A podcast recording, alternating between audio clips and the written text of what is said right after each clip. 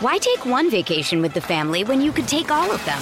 With Royal Caribbean, you don't just go to the beach. You visit a private island and race down the tallest water slide in North America. You don't just go for a road trip. You ATV and zip line through the jungle. You don't just go somewhere new.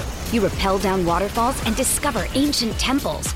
Because this isn't just any vacation. This is all the vacations. Come seek the Royal Caribbean. Ships Registry Bahamas. If you're struggling to lose weight, you've probably heard about weight loss medications like Wegovy or Zepbound, and you might be wondering if they're right for you. Meet PlushCare, a leading telehealth provider with doctors who are there for you day and night to partner with you in your weight loss journey. If you qualify, they can safely prescribe you medication from the comfort of your own home. To get started, visit plushcare.com slash weight loss. That's plushcare.com slash weight loss. plushcare.com slash weight loss. This is Optimal Health Daily, episode 1542. Is your hunger real or habituated? By Laura Carter of lauracarter.com. And I'm Dr. Neal. Welcome back to Optimal Health Daily, where I read to you from the best health and fitness blogs on the planet from a bunch of different authors, and always with permission from the sites, and always with a bit of my commentary at the end. Now, on Fridays, I do something a little different. That's when I answer your questions. You can send me a question by going to oldpodcast.com slash ask or email your question directly to health at oldpodcast.com. Thank you so much in advance for doing that. I am sure you have some questions. Maybe you heard about some potential diet, nutrition, or physical activity or stress management myth that you want an answer to. So send me that question and I'll answer it right here on the show. And with that, let's hear today's article and continue optimizing your life. Is your hunger real or habituated? By Laura Carter of lauracarter.com. Physiological hunger versus habituated hunger. In an excellent article on the biology of hunger, John Immel, founder of Joyful Belly, talks about the four internal mechanisms that control hunger. The first mechanism, the physical sensation of either emptiness or fullness.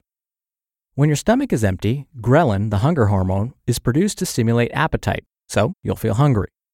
The second mechanism, the amount of nutrients in your bloodstream. When you're eating nutrient dense foods like fresh fruits, vegetables, whole grains, legumes, and healthy fats, you will feel satiated. However, if you don't have enough of these foods, you'll feel deprived and hungry. The third mechanism, the hunger abating hormones. Hormones in the small intestine will be released to suppress the sensation of hunger once enough food is in the gut. They give you a sensation of fullness.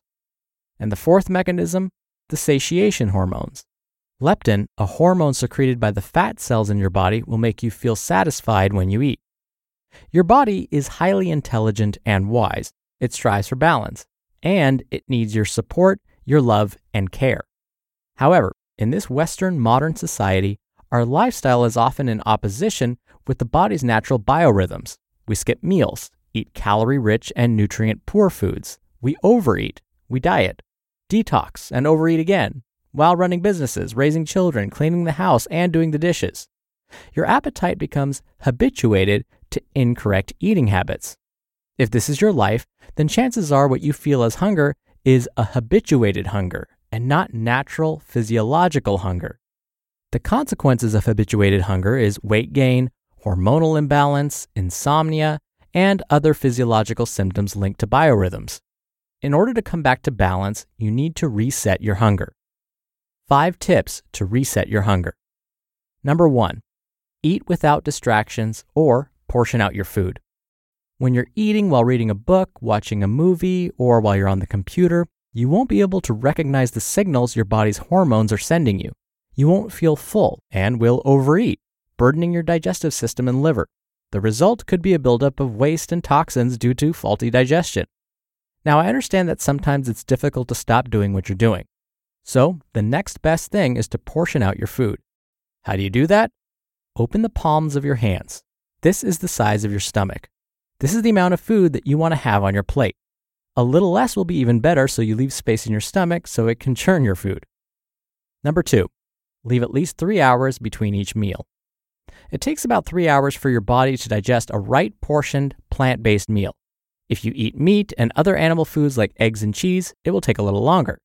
When you wait at least three hours before eating again, your blood sugar levels will have come down and insulin and ghrelin will be secreted to give you a hunger feeling again.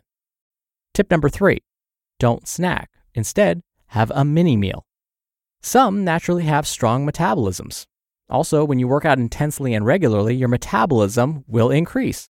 In this case, instead of snacking, have mini meals or make your snack part of a mini meal. That means eat less, but maybe every three hours, and eat a real meal. This will prevent you from adding sugary snacks that will spike your blood sugar levels. What you think is intuitive is really social conditioning. And tip number four don't skip meals. Most of us skip meals either because we're distracted by something or we don't feel hungry. So it would seem that stopping to eat then is counterintuitive, right? Possibly. From an Ayurvedic point of view, our hunger is stronger during breakfast and strongest during lunch. So it's possible you need to respond to your body's messages. Dietitian and nurse practitioner Robyn Nohling writes, quote, With ignored hunger, ghrelin continues to increase and over time. If you continue ignoring that hunger, your body now goes into energy conservation mode because it's not getting the energy it needs. It's how the body compensates. Ignore or suppress hunger, then ghrelin levels rise. Then ignore and suppress hunger, then stress hormones rise because of assumed starvation. Then the body compensates by conserving energy. And then frustration because you're eating less and not achieving your goal of losing weight. Or even more frustrating, weight gain occurs from elevated stress hormones. End quote. So, what are you hungry for? Tip number five become aware of the underlying thought processes. In a previous post, I shared that hunger can also be our body's way to let us know that something is amiss. A person's behavior deeply bothers us. A relationship is no longer working for us. We can't stand our job. Stress eating feels like we're hungry, but the body is not. And it is a sign of cognitive dissonance. Cognitive dissonance is when our actions are in contradiction with our deepest beliefs and aspirations. First, you want to be aware of this. And second, you want to face the underlying issue. Quote, hunger is not something to suppress or associate with shame or judgment. End quote. I agree with Robyn. A healthy approach to hunger and really anything is to seek to understand rather than suppress. You just listened to the post titled, Is Your Hunger Real or Habituated? by Laura Carter of lauracarter.com. We're driven by the search for better, but when it comes to hiring, the best way to search for a candidate isn't to search at all. Don't search, match with Indeed.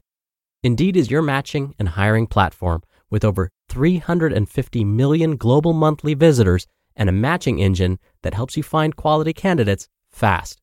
Ditch the busy work Use Indeed for scheduling, screening, and messaging. 93% of employers agree Indeed delivers the highest quality matches compared to other job sites.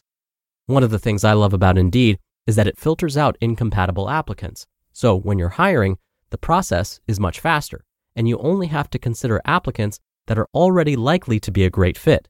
And listeners of this show will get a $75 sponsored job credit to get your jobs more visibility at indeed.com slash health. Just go to indeed.com slash health right now and support our show by saying you heard about Indeed on this podcast. Indeed.com slash health. Terms and conditions apply. Need to hire? You need Indeed. Why take one vacation with the family when you could take all of them? With Royal Caribbean, you don't just go to the beach. You visit a private island and race down the tallest water slide in North America.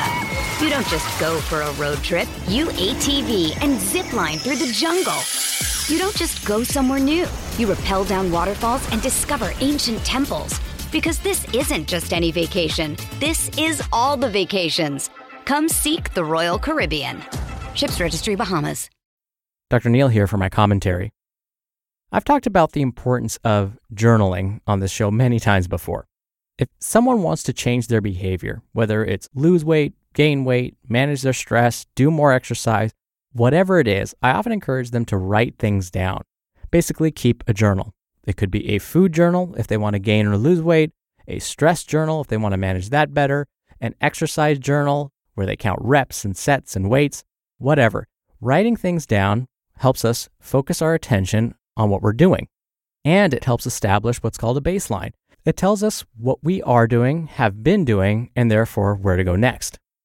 When folks keep journals, especially food journals, I encourage them to add an extra column, a column that says, Am I really hungry? Why? Well, because as Laura mentioned, sometimes we eat for other reasons entirely. We don't eat because we're hungry, we eat because it's simply time to eat. It's a habit. I remember a patient of mine once told me as soon as he walked in the door after work, he would go straight to the fridge. And I would ask him, Are you hungry after you come home from work? And he said, No, that's just what I do. And so I had him start keeping a food journal. And before he would eat anything, he had to answer this question Am I really hungry? Just by doing that, it slowed down the process, it encouraged him to think twice and recognize whether this behavior was just a habit or whether, again, he's truly hungry. Oh, and in case you're wondering, it worked like a charm. All right, that'll do it for today. Thank you so much for being here. Thank you for listening every day. I hope you're having a wonderful weekend, and I'll see you back here tomorrow where your optimal life awaits.